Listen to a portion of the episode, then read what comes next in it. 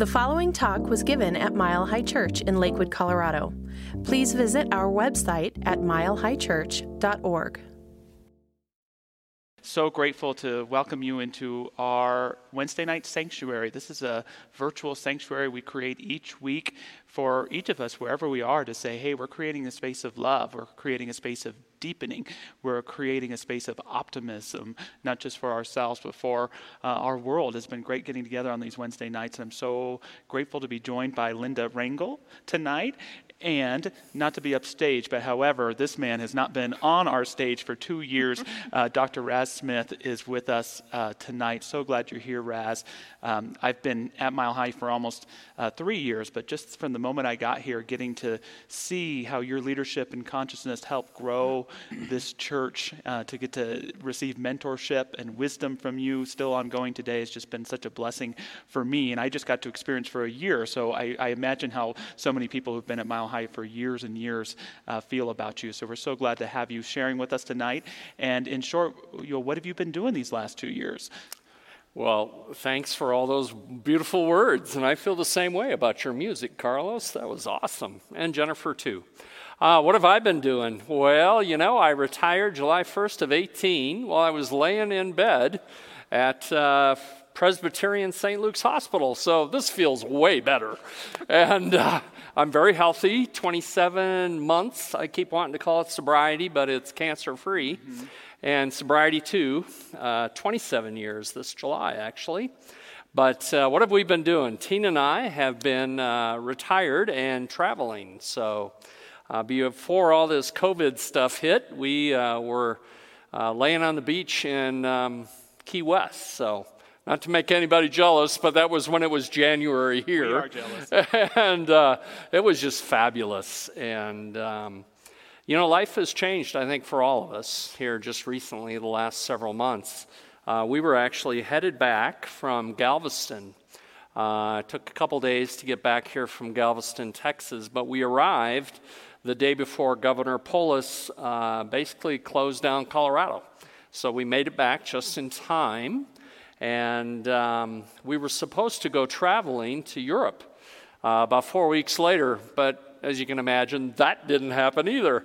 Um, the good news, we got all of our money back and uh, we're rescheduled once the vaccine is here. We'll, we'll start traveling again. But if it wasn't for COVID 19 and all of these changes, I would have been in Europe when Dr. Roger called me and asked me if I would be interested in becoming the interim minister in Austin, Texas. So it's amazing what Spirit has in store for you. And you, you were just telling me last week, you know, you'd retired from ministry. You had thought to yourself, hey, I think I'm done here. And so, um, what changed? You know, it was really interesting. I uh, did receive that call from Roger, and it started out very pleasant. And uh, it was a great call. It was always pleasant. Roger has a way of calling us to unexpected places. it, it is so true. And, uh, but I, I just let him know that I would need to pray about it and um, go into meditation. And what surprised me the most is how powerful the yes was. I did think I was done. And I would say the yes to become an interim minister for six months um, was a very powerful yes. And I have spoken down there, and I love the people and the board of trustees, the staff. I'll get to know the congregation next. But um, yeah, it, it feels good. I guess I wasn't done. Yes, well, you know, what T.S. Eliot uh, say, I don't believe that anyone grows old. What happens is they stand still and stagnate. And so we, we always have to stay in that, that creativity. Yeah. And it sounds like you've stayed within that creativity in your own heart. No standing still, that's for no, sure. No. Yeah, not been doing that. But it, it's a long cry from uh, being right over there in uh, Christmas of 17 in a wheelchair at the Christmas Eve services to uh, playing golf. Now, just did that yesterday. Well, you continue to be uh, an inspiration to all of us as you'll continue to hear when you hear Raz speak, but to see the courage that you walk through those health challenges uh, with, and to see you thriving and, and to see you looking better than I do here on stage uh, is just such a thrill for shucks. so many of us. And uh, Reverend Linda, it's so good to have you with us tonight. And for almost two years, you've been in ministry and you've been an essential part of our healing ministry at Mile High. And I was just wondering if you'd share with everyone what, what's it been like to, to be a leader in that ministry with people facing all sorts of different health challenges through this time of, of COVID. You know, in a way, the people in the healing ministry were a little bit accustomed to some isolation. As Raz and I have both walked a cancer journey, you know that sometimes you're just going to be isolated when you're having treatments and things. But what amazes me and continues to amaze me about the healing ministry is how resilient people are. And, you know, we go over and over the factors for having radical hope and a return to vibrant health. And people just work those steps. You know, they embrace their social support, they increase their positive emotions, they deal with any suppressed emotions, they become the CEO of their own health, as you and I have, have done. And so many more things. They invite more humor into their lives. Some radically change their diets. And it's just a joy and a pleasure to be with the participants in the healing ministry every Wednesday night in our healing support group. And it's uh, amazing to me. And I've always said, you know, in this philosophy, and I especially find it true here at Mile High Church, that, you know, I love our teachings, I love spirituality, but the thing that I've learned more from, more than reading any books or anything like that, is the stories of the people that we find here. People that have overcome immense challenges or walk through sometimes even passing away because of their health challenge, but doing it with such grace and such consciousness. It's an incredible thing. And I have a feeling, Linda, that you experience some of those stories every day as you are one of those people for me who has amazing stories of, of thriving in spite of facing health challenges. Right. It is a sacred pleasure, isn't it, to be the holder of some of those stories and to get to support those people. I'm thinking of one fellow right now who actually contracted COVID 19, and he was very ill for three weeks, and it was a little touch and go there at times. And he came out of that, and he turned around and became a compassionate, convalescent plasma donor. So he's helped not two, not four, but eight people so far with the donation of his antibody rich plasma. So people just find wonderful ways to find a silver lining to so many of those things, yeah, so many of these things. Because I know both of you have faced immense health challenges. You know, what do you say to someone who's watching us tonight who uh, has maybe just received a diagnosis or is uncertain about what their future is looking like in terms of, of keeping that resilience and that spirit alive? You know, for me, I think it was never give up. You know, there are so many tools out there. I, I would go to sleep every night and wake up every morning to Joe Dispenza's evening and morning meditations.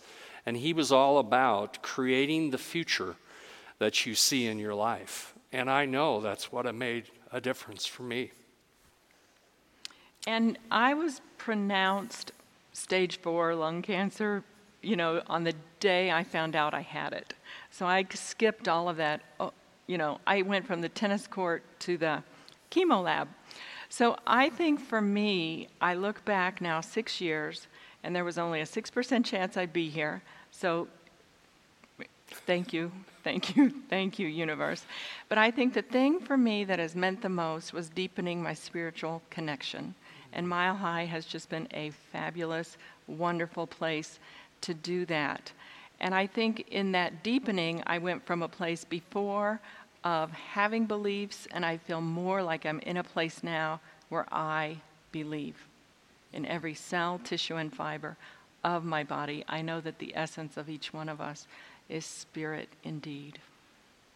Thank you both so much. Thank you for your commitment to your ministries, to being of service, and to um, just being an example for all of us on, on how to live. And we, we are so glad you're continuing your adventures here. And, you know, six months, 12 months, whatever it is, get your, get your butt back over here, Dr. Raz. We appreciate you.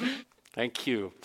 Hi, everybody. It's so great to be back in Mile High. I know that you are comfortable in your chair at home right now, wherever you might be in the world, watching this Mile High Wednesday Night Live. You know, when uh, Reverend Josh first reached out to me for uh, speaking here in June or July, I thought I was going to be doing a completely different talk. And this one that I have prepared for you tonight, I think I've written it at least three times, and that's pretty unusual for me. But I feel. Um, I just feel like it's important. And my talk title tonight is Finding Common Ground. You know, these are interesting times. I know that is such uh, uh, a simple, subtle little word, but I don't think any of us have ever lived through times like we're in right now. And, uh, you know, it's a great time to be a religious scientist, a person who believes in the New Thought teachings and all that that supports us. I know as I was going through my health challenges, I was so grateful that this teaching was at the very foundation of who I was. So um, I feel equally grateful right now uh, in this time that has challenged all of us, and especially to find common ground. You know, it's, it's interesting. First, we had COVID 19, as I was just speaking about a, a few minutes ago. Uh, you know, I think that has challenged all of us, but it also showed us, I think, you know, how connected we are around this world. You know, I was going to be in Venice. Um, and when I started hearing all the stories and Venice was closing down and there was people ill and dying, I was like, wow, this is big. And as I kept reading more, you know, from my lounge chair in Florida, I realized this is building, this is growing, but it just showed me how much we are one. And as this COVID 19 swept the world, and of course arrived on our shores as well, and brought our lives, I, I have never seen anything that literally brought our lives to a standstill. Um, like I said, we got, me and Tina got back to Colorado the very day that uh, there was a shutdown, lockdown, whatever we called it. And then, of course, within a few months, the horrific, horrific killing of George Floyd in Minneapolis. And what that has done for our uh, social fabric, and how we are being challenged more now than ever to really look at how we live and our systems and all of these things. And I thought, common ground.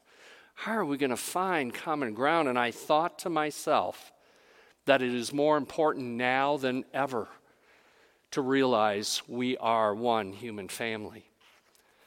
So I, am just moved that we, we get to this point where we see that indeed we are one. So when I uh, received, like many of you did, uh, this last Monday, the email from Reverend Josh and uh, Dr. Michelle, that uh, proclaimed what Mile High Church stood for. I was just proud to be part of this congregation. You know, I'm a member here. I'm going to be an interim minister at the Unity Church of the Hills in Austin, Texas for about six months, but I'm a member of Mile High Church. So I was just proud to read that, all three pages, and realize that that is part of the fabric that is the common ground for mile highers. And I think that is what overcomes everything. To realize that we stand for human dignity and that we stand for welcoming all people, no matter what.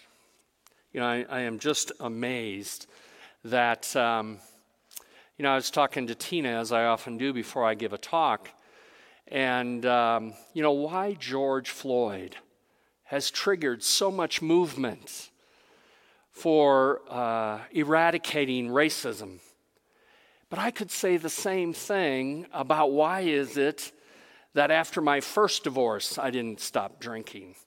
You know, why after I wrecked this car or ruined that, that uh, relationship or whatever it was, but, I, you know, I gave up trying to figure it out. But after 400 years of putting up with racism and being treated um, in such a way that their lives were threatened all the time. I am so much more sensitive to it now, and I know many of you are as well. And I don't want us to miss this moment to make an incredible difference on the history of humankind. That this is the time we feel the oneness and we do something about it. You know, Mile High has a long standing policy on diversity. And I remember when I was executive director, I brought in Tracy Brown, who is an expert on diversity training. And she uh, lives in Dallas, Texas, and uh, she's part of the Center for Spiritual Living there. Great and wonderful person. She's been here several times, but I brought her in for diversity training um, quite a while ago, maybe 10 years ago or so. But I tell you what, she is so busy right now her uh, Facebook page is called What Is Mine to Do? What is Mine to Do? And uh, she said something like over 5,000 people now because they want to become more educated. You know, it's this groundswell. You know, she's a nonviolent person. She believes in change through nonviolence, just like Dr. Martin Luther King and Mahatma Gandhi. And now people are wanting to learn about black lives and what it has been like to have 400 years of history in this country where it was not safe to be a black person. I mean, it just hurts to realize that just because of the color of one's skin that it can be unsafe. So I'm so delighted that she is doing her work and she recently did this. I listened to it. Uh, she calls it the five E's and it's educate, equip, engage, evolve, and experience. And I loved what one of my uh, white female Center for Spiritual Living colleagues said. She says, I think I need a learner's permit. You know, and I kind of feel the same way.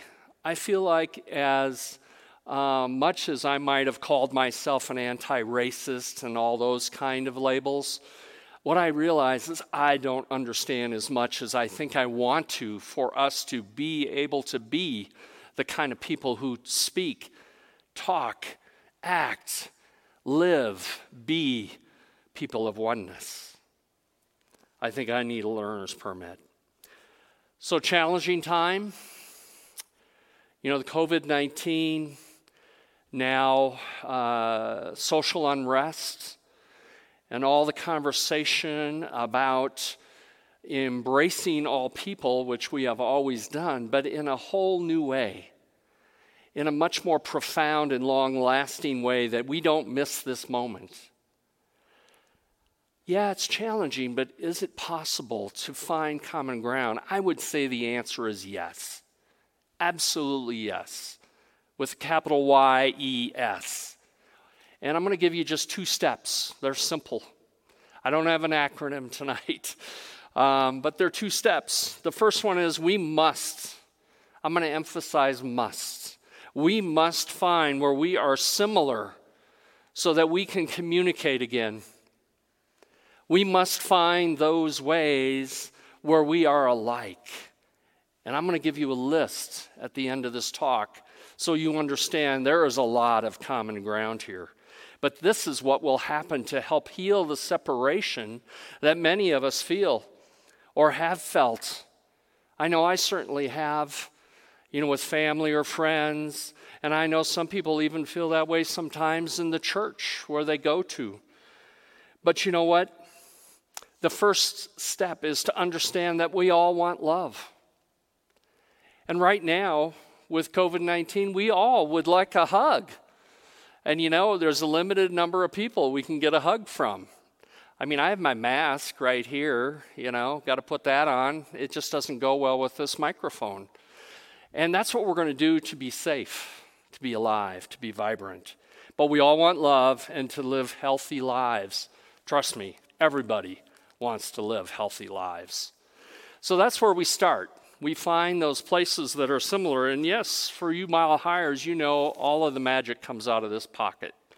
Step two, we must also acknowledge that we can be different. We can be different. Yes, we're very similar in a lot of ways. That's a lot of the oneness. But as Ernest Holmes said, it's oneness, not sameness. So we can be different. We have different colors of skin. We have uh, different faith traditions. We come from different family backgrounds. We have so many things that are different, and yet we still often want the same things. You know, one of the things I loved about this letter that I received from Reverend Josh and Dr. Michelle is it talked about the different viewpoints that mile highers have. And what I want you to know that in this, and I invite you to read it again, right in this, right here, it talks about how valid it is to have different viewpoints. And that when we respect each other and we once again learn civil discourse, we can disagree and still be one human family. We need to learn how to do that again. Because if namaste is going to be the God within me sees the God within you, I need to realize that you can disagree with me. You can have a different viewpoint. You know, this, we have so many uh, labels that I think divide us. And the one human family is the one that brings us together. And recently I was talking with some friends, and they shared with me that over the years, sometimes it's been hard to be a conservative at Mile High Church. So, what I would invite us to do is step beyond the boundaries of our opinions and judgments about other people's viewpoints and realize that we are more alike than we think. Trust me, if you got this, in the mail this week, and this is something you believe in, we can overcome any differences. So read it again. So I want to tell on myself because what I'm talking about is judgments, right? You know, judging somebody else that's different than me, they must not understand or they must not believe in equality or racial justice or whatever, whatever's up. I had an experience in Florida I think it was February. It was very warm there, not so much here. So we were by the pool. And, uh, you know, there was a couple and, and several of their friends tagging along with them to go to the pool. And I was already formulating judgments. I was really delighted that nobody could hear what was going on in my head. And uh, I didn't even want to admit this at first.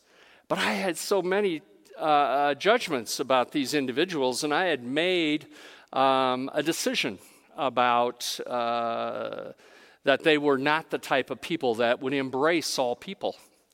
And so I was just kind of relishing in my uh, judgments there as they sat down and they, they put their um, iPod or iPad uh, on one of the tables. And I thought, oh, great, this is going to be interesting. And uh, then they started their Pandora music playlist. And I went, oh boy. And shockingly, to my amazement, every song that was on their Pandora playlist, I loved it.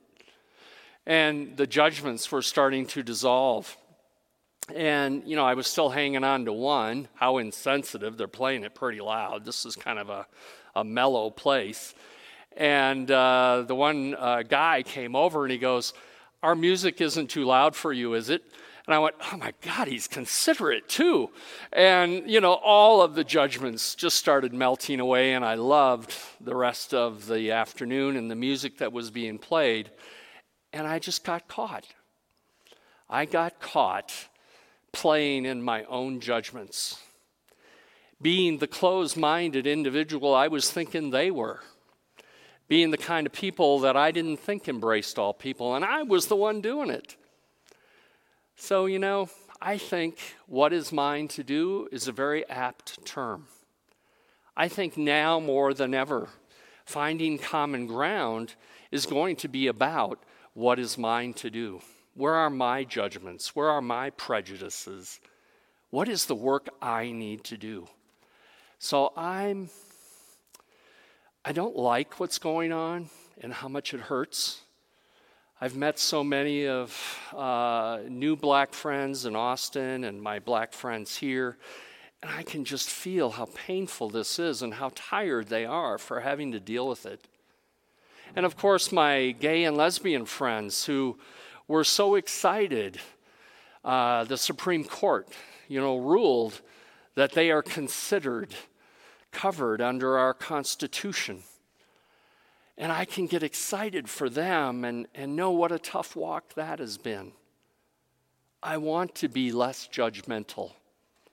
I feel like, even though I've been in the ministry almost 20 years, I feel like I have a learner's permit. There's so much to learn. So, you know, maybe that's why I'm going to do some more ministry. I have more to learn. And uh, I thought I could just go play. But, uh, you know, serving the world is what I want to do. So, you know, the clamor of COVID 19, uh, and of course, all the social unrest, I think that's the clarion call for us. That's the call for us to find the common ground. So, do I have any specific answers? I, I don't think so.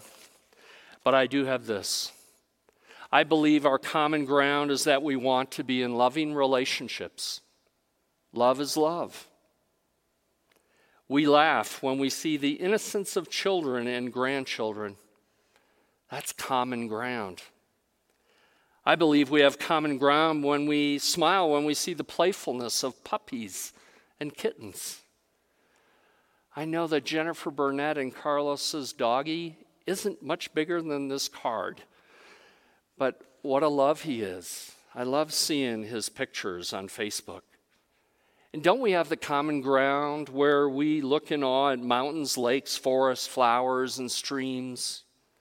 We like music. Sometimes maybe different, maybe not the kind of music you always want to listen to. But you know what?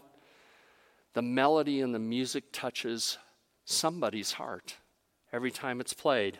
I also believe in our hearts that we indeed want to embrace a sibling or a parent that we have disagreed with. That maybe those are some of the healings that could now happen. I've been reading stories about people who want to teach their children differently. It's already happening, it's spreading like wildfire. I love that it has, it's transforming around the world how people are seeing their prejudices.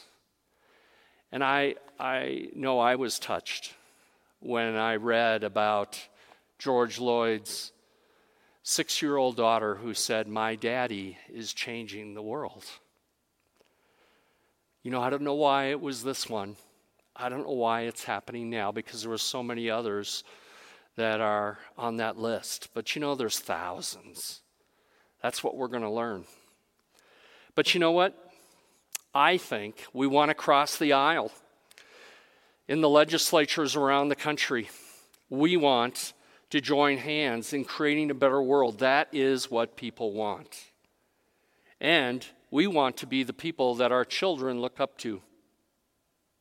And we want all people to be free, as our Constitution and our Independence Day that is coming up declares. So I say we once again seek that common ground that brings us together as one human family. Thank you for listening to the Mile High Church podcast. This podcast is made possible by the generous contributions from listeners like you. If you'd like to make a donation, please visit us at milehighchurch.org. Have a fabulous day.